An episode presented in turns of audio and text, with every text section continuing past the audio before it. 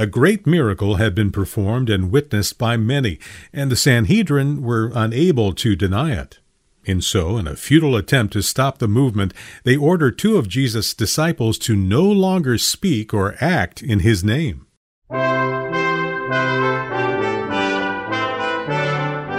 Welcome to the Bible Study Hour, a radio and internet broadcast with Dr. James Boice, preparing you to think and act biblically. The power of the state is a delegated power given to it by God, and civil government is a system instituted by Him for our good. Unfortunately, the state often exercises that authority by harsh commands and the force of arms. Keep listening as Dr. Boice ponders the dilemma of civil disobedience for the believer and how Peter and John seized that opportunity to proclaim the name of Jesus.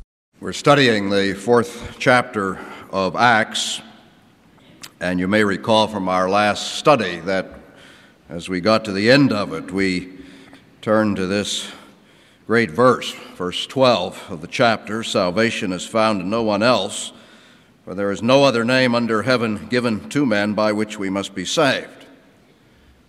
We spent a bit of time talking about that unique name of Jesus Christ and its authority. And as we began to talk about that, we saw, even though it came toward the end of our study, that that is actually the theme of the chapter, and it ties together with the miracle recorded in chapter 3. What we have in chapter 4 builds on that previous story because God had worked through Peter, John, who was with him, in the healing of a crippled beggar and the leaders of the people who were unhappy with the performance of a miracle, threatening to unleash a power which they couldn't control, arrested Peter and John and put them in prison overnight and then hauled them before the Sanhedrin in the morning and demanded, in authoritative tones, By what power or name did you do this? The name, of course, stands for authority and that's what the word power means. By, by what authority? Where, where was the authoritative power by which you accomplished this miracle? And they answered, It is by the name of Jesus Christ of Nazareth, that is, by his authority. And then we saw that uh, Peter, who undoubtedly perceived the connection between the two, brought it to bear on them in what was a brilliant testimony before this august body of men and said, There is no other name given under heaven among men whereby you must be saved. In other words, the same power and authority that was instrumental in the healing of this cripple is the power that you need in order to be healed of the crippling effect of sin because you are all sinners. Now, that same theme carries through into the section that we're looking at tonight. There's actually a fourfold sequence. They say, By what power or name did you do this? That's the question. Peter and John reply, In the name of Jesus or Nazareth. That's the answer. Peter, as he begins to speak of the gospel, says, There is no other name by which you can be healed. And that's the application. And then, in the passage to which we come tonight, there's the response of the Sanhedrin. They say, well, we can't deny that he was healed. We'd be a laughing stock in Jerusalem if we tried to do that. But at least we can exercise our authority. And so they turned to Peter and John and said, Well, whatever you do, don't preach or teach any longer in that name. And so uh, the issue was joined. The issue was one of authority, you see, the authority of Jesus Christ who healed the cripple. And now the Sanhedrin, the state, the highest power in the land, sets itself against the authority of Jesus Christ, and they say, Don't do it. And of course, Peter and John reply, as we know because we know the story You judge for yourselves whether it's right in God's sight to obey you rather than God. But as far as we're concerned, we cannot but help speaking about what we have seen and heard, and so they do. Now, that's the setting. It's interesting to look at the reaction of the Sanhedrin to these men because they certainly created a problem for these leaders. Jesus, before them, had created a problem, and now here were more of them, just the same. They expressed the problem they had when they looked on them, and as it says in verse 13, the verse that begins our passage, they realized that they were unschooled, ordinary men. Now, it didn't mean that they were utterly ignorant. There was a sort of education that went on in the synagogue, and certainly Peter and John had that. We know that both Peter and John later wrote letters, which we have in our New Testament, and they bear uh, the marks of unique literary flourishes. John, especially, is uh, an exceptional literary achievement, and Peter's letters uh, breathe with a, with a certain vibrancy, and it certainly indicates that they were not uh, utterly unlearned. Moreover, they had spent uh, three years in the best seminary that this world has ever seen. They had been traveling around with the Master himself, and he had taught them not only by precept, as he unfolded the scriptures to them and uh, taught his own understanding of what God requires of us and how we're to approach him. Not only that, he lived it all out. He modeled it before them, and they had lived with him all that time, and they were slow learners. They were slow to understand, and they were even slower to measure up to the character that Christ set as a model, but they were on the way, and they'd had three good years. So it doesn't mean that they weren't uh, learned or educated in that way. It just meant that they had not been to the rabbinic schools. That was a little bit like going to the university. It, was sort of a, a ticket to, to, doing well in Judaism. It, it was an open door to success. If you wanted to be somebody that everyone looked up to, if you wanted to have uh, the austerity of a judge, if you wanted to have the, the force and power of a political figure, a, a congressman or a senator or the president, well, you had to have gone through the rabbinic schools because this was a theocracy, always under Rome, but they still considered themselves a theocracy, and God gave the knowledge of His way through the scriptures, and that required rabbinic understanding. And they looked at these two men, Peter and John. They, they had been fishermen before they had begun to follow this itinerant rabbi, Jesus of Nazareth. They hadn't gone to the schools. And yet, these two fishermen, these, these rather rough characters, uncouth by the standards of the Sanhedrin, uh, these men stood there without quavering in the slightest uh, before these powerful men, and they gave the kind of testimony we have just read about in the first portion of the chapter. Rulers and elders of the people, if we're being called to account today for an act of kindness shown to a cripple and are asked how he was healed, then this is the answer. He was healed in the name of Jesus Christ of Nazareth. We saw that that's where they really got bold. There's that comma there whom you crucified, but whom God raised from the dead. And this is how this man stands before you completely healed. And then they quoted the 118th Psalm the stone you builders rejected has become the capstone. And they wrapped it all up in a brilliant testimony. There is salvation in no one else. And I, I guess they were just a little bit aghast as they saw the audacity and the boldness of these two fishermen. Uh, they, they were ready to overpower them. You know, the mighty will do that if they can with the unfortunate. They'll roll over them like a steamroller, and, and that's what they were prepared to do. But these men were not the kind of men that were going to get run over.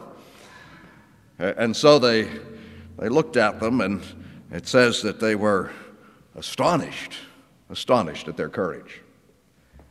And then I think also they were a bit dismayed. It doesn't use that word, but I think that was part of it because it says that they took note that they had been with Jesus.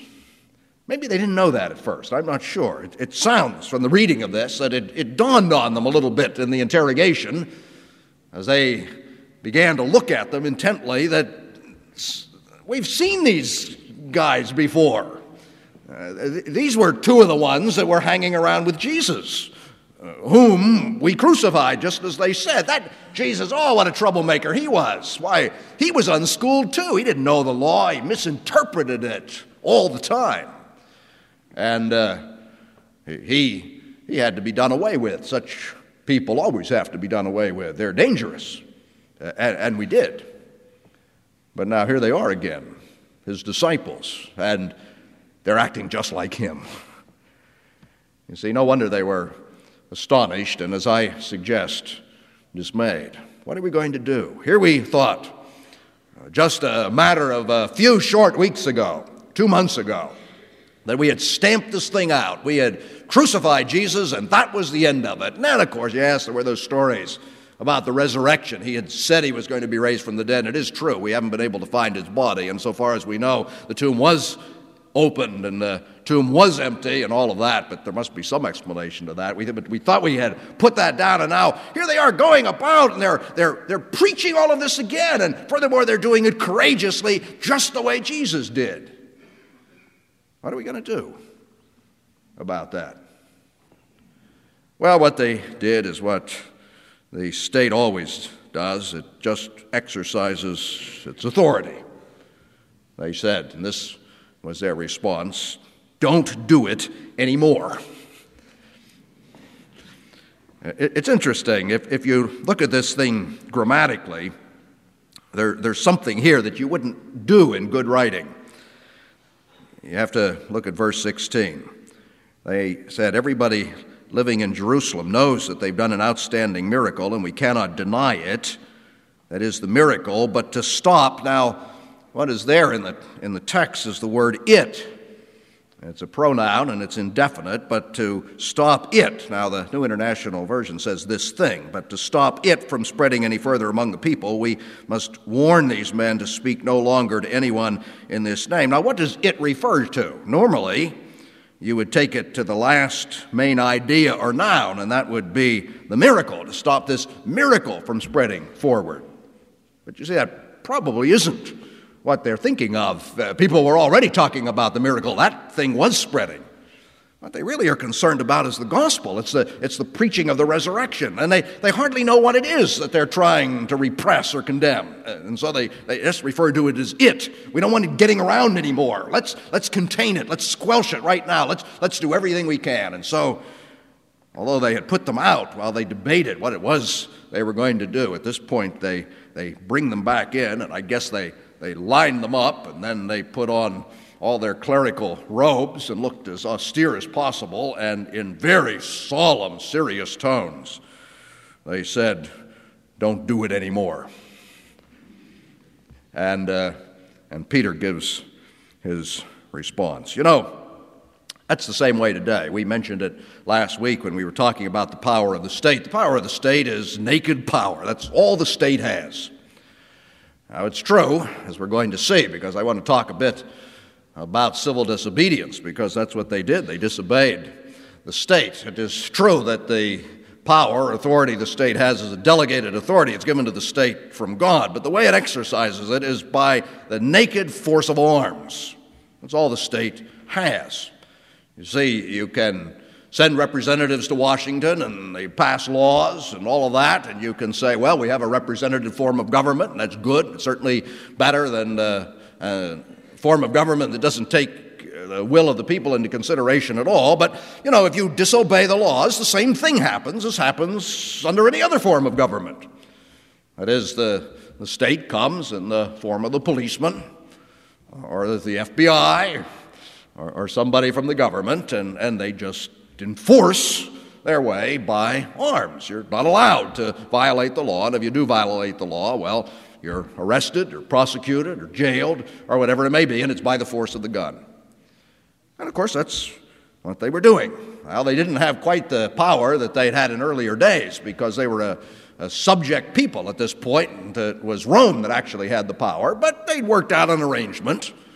They supported Rome if Rome supported them. And uh, when they made it a pronouncement that concerned local affairs, kind of thing that Rome really wasn't concerned about, that didn't threaten Caesar, well, then Rome would back them up and they could carry it out. And so they said, if, if, if you do this anymore, you're going to have to answer to us. We're going to arrest you, we're going to haul you in. And of course, that's exactly what they did. Peter and John went out, they went on preaching. We come to the fifth chapter, and we find that they hauled them in again. They, and they said, Didn't we tell you not to do this? And they said, Well, yes, that's true, you did, but we told you right then that we were going to obey God rather than you. And so they said, All right, we'll throw you in jail. And so they did, and God had to come and rescue them from the prison. But you see, that's the way the state operates. There really is no other power at the state's disposal. And so, what changes the world? I hope we can see this. We really ought to appreciate this as Christian people. What changes the world is not laws enforced by arms, but moral renewal and the lives of a citizenry. And that comes by God alone. That's why the only real changes that ever come into the world are by revival. As God works in His people in such a powerful way that they are changed, and because they are changed, the moral climate of the country is changed and the laws follow. You see, you don't uh, accomplish the change by passing the laws and forcing it because that doesn't change people at all. Now, the disciples responded as I said they did, and that raises this big question of civil disobedience. Is it right to disobey the state? I remember some years ago when Francis Schaeffer was alive and he published the Christian Manifesto, and in it he said in clear language that in certain circumstances Christians were obliged to disobey the state. And a lot of evangelicals got very upset at that. I, I should qualify that. A lot of white evangelicals got upset by that because they had lived through a period in which black evangelicals had disobeyed the state for the sake of civil rights, and they had kind of been against what blacks were doing in those days. They said, Oh, you see, you mustn't disobey the state. God has established the state. Don't you know in Romans it says that God has established the state and you should submit to it and you should give honor to whom honor and all of that. And so they didn't like it too much. But now, all of a sudden, along comes Francis Schaeffer and he says, Look, things have declined a great deal. And uh, time may well come in this country. Perhaps it has already come. It certainly has come in other countries when Christians who are serving God rather than man are going to have to disobey the state. And a lot of white evangelicals didn't like it. And yet, you see, they, they were wrong in that. Because if you ever find yourself saying in categorical terms, I must do whatever the state says I must do, then you are making the state into your God. Because unless the state is equivalent with God and expressing always the perfect will of God, it is inevitable that in different situations the state is going to say things that are contrary to what God says, and if you're following God, you're going to have to disobey. So you see, it raises this whole matter of, of civil disobedience. Now, let me suggest that when we're talking about the relationship between God and Caesar, which is the way the Lord Jesus Christ himself phrased it, there really only are four options, and we've seen them in history. One is the option that says, well, it's, it's God alone, and I deny the authority of Caesar altogether. Another view says, well, it's the authority of Caesar alone, and I uh, deny the authority of God altogether. And then there are people who put them together and say, well, there's God and Caesar, but, but Caesar is the one you have to listen to. And then there's the fourth position, the right one, that says there's God and Caesar, but God is the one you have to listen to. It's interesting to work through those just a bit. Take the first one God alone and the authority of, of Caesar denied. That happened in the early church. It expressed itself in monasticism. That's really the term for it. It's a term that says this world is so corrupt and its governments are so corrupt that it's all of the devil. It has nothing to do with God. And the only thing a Christian can do in circumstances like that is retreat from it. And so, in the early days of the church, there were people who did that. They moved out of the cities, out into the desert, and then because they became something of a curiosity and people flocked out to see them. Those were bad days. You know, there wasn't a whole lot to see. There wasn't any television or, or football games or Super Bowls. And uh, an anchorite out in the desert became something of an attraction. They began to flock out in the desert to, to visit these monastic figures. And, and when they became too popular, they moved further out into the desert and then further out into the desert. And eventually they got away from it all. And some of them got the idea that uh, the way to escape was to climb up on the top of a stone pillar where nobody could get to them. And one of them, very famous man, Simon Stylites, was up on top of a pillar for about 40 years, uh, living up there. They passed food up to him, and he ate it, and that's where, where he, he stayed. That, that's monasticism. That's saying the only thing that matters is God, and the authority of Caesar is absolutely illegitimate. Now, of course, we're not so extreme. Uh, we Americans aren't very extreme about anything. We, we just take things as they come. We compromise right and left, and, and, and we don't do that, but we do have a form of it. It's a kind of withdrawal from what we would call civic responsibility. You know, we say, I'm not much interested in voting because, after all, they're all equally bad. None of them stand for anything. That's, that's unfortunate. I mean, they may all be bad, but they're not all equally bad. And uh, it's the responsibility of, of, Christians to sort their way through that. And uh, I think that we are seeing a revival of uh, civic responsibility among the evangelicals in our day. It's a very healthy thing. But you see, that's the way we, we express it. We, we sort of withdraw from things. Now, when we talk about the authority of the state being a legitimate authority, we have the example of Jesus Christ. You recall that when he was arrested and appeared before Pilate, and Pilate examined him and eventually condemned him, the Lord Jesus Christ, not once in the entire trial, suggested that the authority of Pilate was illegitimate. He didn't suggest that because Pilate was about to commit the tragic error and gross injustice of condemning an utterly righteous man, the very Son of God, that therefore, because of that, Pilate's authority should be torn from his grasp.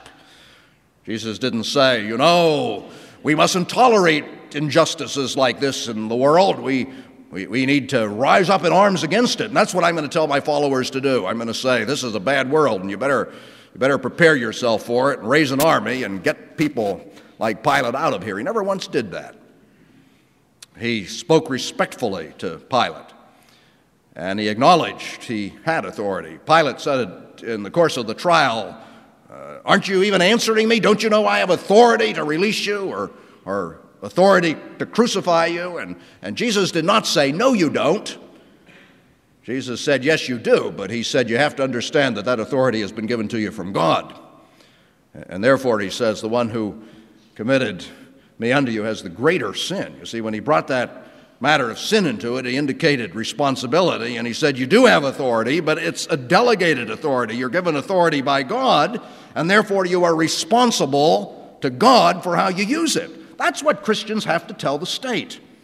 It's a legitimate authority, it's a God given authority, but it is an authority given by God, and the state is responsible, even if they do not profess faith in Jesus Christ as Savior. They're going to answer to God one day, just as we're going to answer. Somebody will say, well, doesn't the, the state have limits? Aren't there limits upon the state's authority? And the answer is yes, of course there are.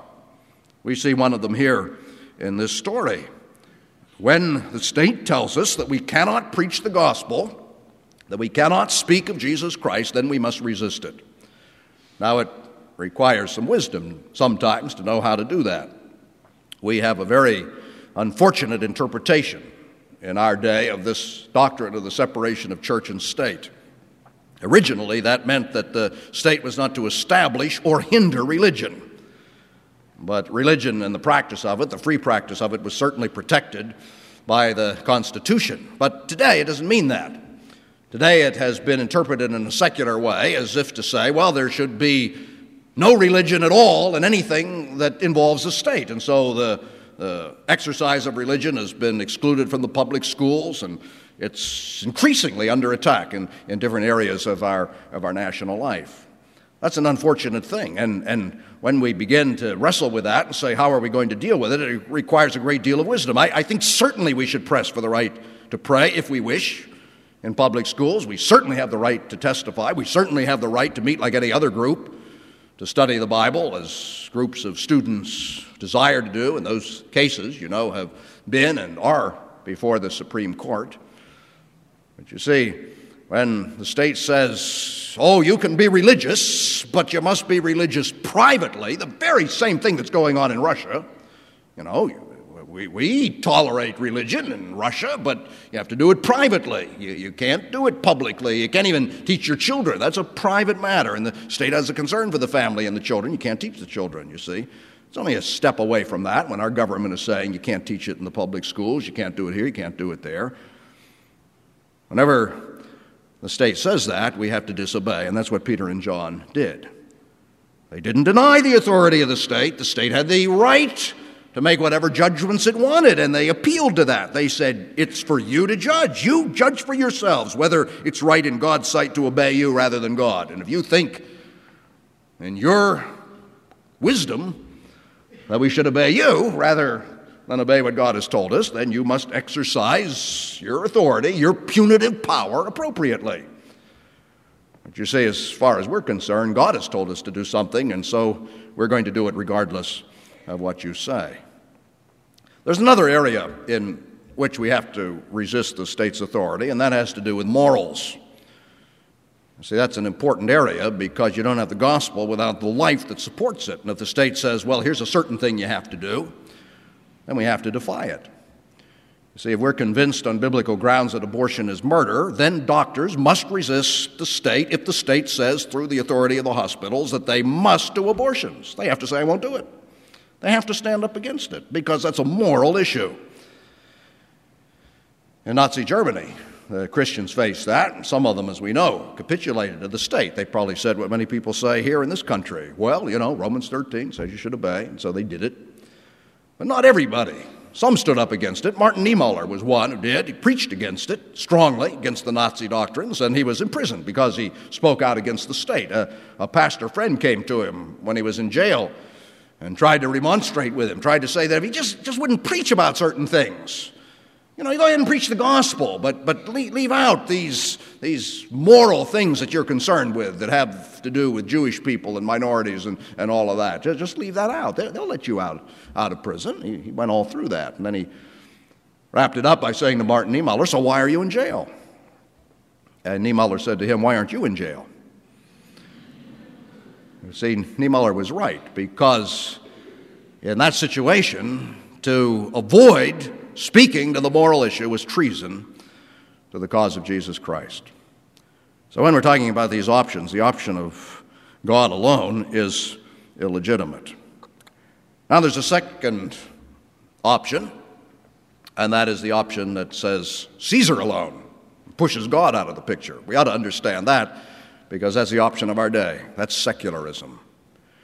It's not the kind of thing that says, as I pointed out a moment ago that you can't practice your religion. Oh, sure you can. I mean, you can practice any kind of quirky thing you want to do, as long as it's between consenting adults. You can be religious, but uh, but you mustn't uh, mustn't bring it out of the closet in any way. You just keep it there in the reservation because in this world, in this real world, Caesar is the only thing that matters.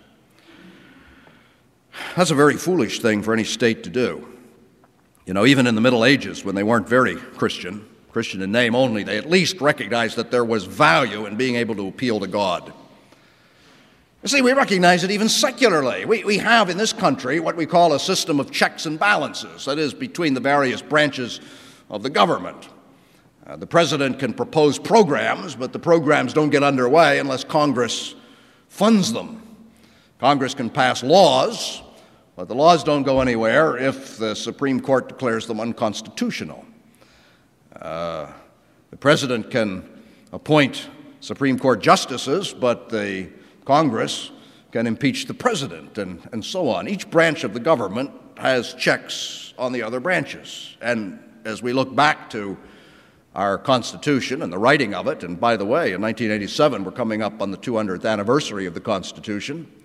We look back to something that was very wisely constructed. We are greatly blessed having a document like that because our founding fathers, recognizing the corruption of the human heart, says it's not wise to have all the power in one branch of government. And so we have to have various branches that, uh, that, that keep a check on one another. If one goes astray, two can always handle it. And so they do. We saw that in Watergate. That's the way uh, it operated. We recognize that secularly. We should also recognize it spiritually. You see, when you push God out of the picture, you really get into trouble because even if you have three branches of government and they're supposed to check one another, what happens if all three branches get together to establish a state that has no room for God or for biblical morality? Well, you have God in the picture, you can always call the state to account, and it's the job of the church to do that. But if you push God out, you're at the mercy of your governors. Well, there's a third option, and that is the option of recognizing the authority of both God and Caesar, but in practice, and perhaps sometimes also in theory allowing Caesar to be dominant. This is what ruined Pilate in the case of the trial of Jesus Christ. Uh, Pilate was no Jew, he didn't know the Jewish God, he certainly wasn't a Christian. He didn't really believe in Jesus Christ, no indication that he had any deep kind of religion at all, but he had sort of a, a pagan superstition. Because when he saw Christ and recognized that he was dealing with an extraordinary kind of man, he was, was just sort of afraid that maybe he was one of the gods, you know, in the way the Romans and the Greeks thought about those things. And he knew that it was bad to get the gods angry at you because if you get the gods angry at you, they zap you, and you never know how they're going to do that. Why mythology is full of that sort of thing. And, and here he was about to condemn Jesus. And what if Jesus was a god, or half a god, or a quarter of a god, even a tiny little bit of a god? And what if Jesus would zap him? And so he did everything he could to try to get Jesus excused. Certainly, he recognized uh, a, a moral, spiritual something in the universe. But Pilate's problem, you see, is that he was far more afraid of Caesar than he was of any spiritual reality. We're told in the story that Pilate was afraid of three things. When he stood before Jesus, he was afraid of Jesus because there was a man who was superior uh, to him in character. He knew that Jesus had something he didn't have, and so he was afraid of that, especially if he was a God. And then we're told, uh, secondly, that Pilate was afraid of the people. He wanted to do the right thing, but the people seemed to be so united in their desire to have Jesus crucified. He eventually, you know, gave in to them. But most of all, Pilate was afraid of Caesar. And that's how they got to him in the end. They said to him, You know, if you let this man go, you're no friend of Caesar's. And he said to himself, Oh my goodness, what if they tell on me to Caesar? He had right to be afraid. Caesar was no man to monkey around with. And in the end, he did get in trouble with Caesar and he was banished. He was sent away from his post. He finally died in some remote area of, of France somewhere. But you see, it was because he puts Caesar above God that Pilate made that dreadful, tragic mistake. And that is the thing that he is known for and will be known for throughout history. Now, see, the, the first option, God alone is monasticism. The second option, Caesar alone is secularism. The third option, God and Caesar, but Caesar. And the dominant position is the position of cowards. No one who recognizes the authority of God at all would dare to subject the authority of God to any human authority. And so when we do, it's because we're cowards. We're afraid what man might do unto us. Well, it brings us to the fourth option, and the fourth option is God and Caesar, but with God dominant, and it's what we've been talking about. State has a legitimate authority. That's why Paul writes as he does in Romans in the 13th chapter. He says God has established the state, but the state isn't established autonomously any more than you and I are autonomous. Uh, we're given certain measures of authority. Elders in the church have authority, parents in the family have authority, employers have a certain measure of authority, police have authority, the state has authority. There's all kinds of authority, but none of that is absolutely autonomous. It's not because of who we are intrinsically, it's something that's given to us by God. And it follows from that, and it follows in the case of the state, that the state is responsible to God because God is the ultimate authority. And though we take the two and recognize the authority of the state, we have to obey God whenever the two come in conflict. And you see, that's what Peter and John did. And because of that, they were instrumental in the hands of God in launching a movement that transformed the world and is here today, centuries after this Jewish Sanhedrin passed away. And that's what you and I are called to do. We're part of something eternal, you see. Oh, we look at the United States and we say, great country, God has blessed it. That's true. We say, as the president did on television this week, I hope it lasts for 25 more years. You didn't see that, did you? They had a, a comment by uh, President Kennedy, who, who was there when Life magazine celebrated its 25th year. And he said, you know, I have great hope for the country. I hope we last another 25 years. And so it did. Now it was 50 years celebration. Reagan came on at the end of the program and said, I hope we last 25 years more. Well, I hope more than that. I, I hope the United States is around and blessed 100 years, 200 years, 300 years from now. But whether it's 200 years, 300 years, 500 years, eventually it's going to pass away. And the kingdom of God is eternal. And the question we face is what kingdom do we belong to? Where's our allegiance? Oh, allegiance to the state. There's a certain measure of that. We're called to obey, honor where honor is due, taxes where taxes are due, all of that. But most of all, we are called to be citizens of the kingdom of Jesus Christ and live for Him. How are we going to do that? Well, I think we need three things. We have to know that God is sovereign in life. Uh, you see, if we don't think that, if we think the state is sovereign, then we're going to tremble before Caesar just the way Pilate did.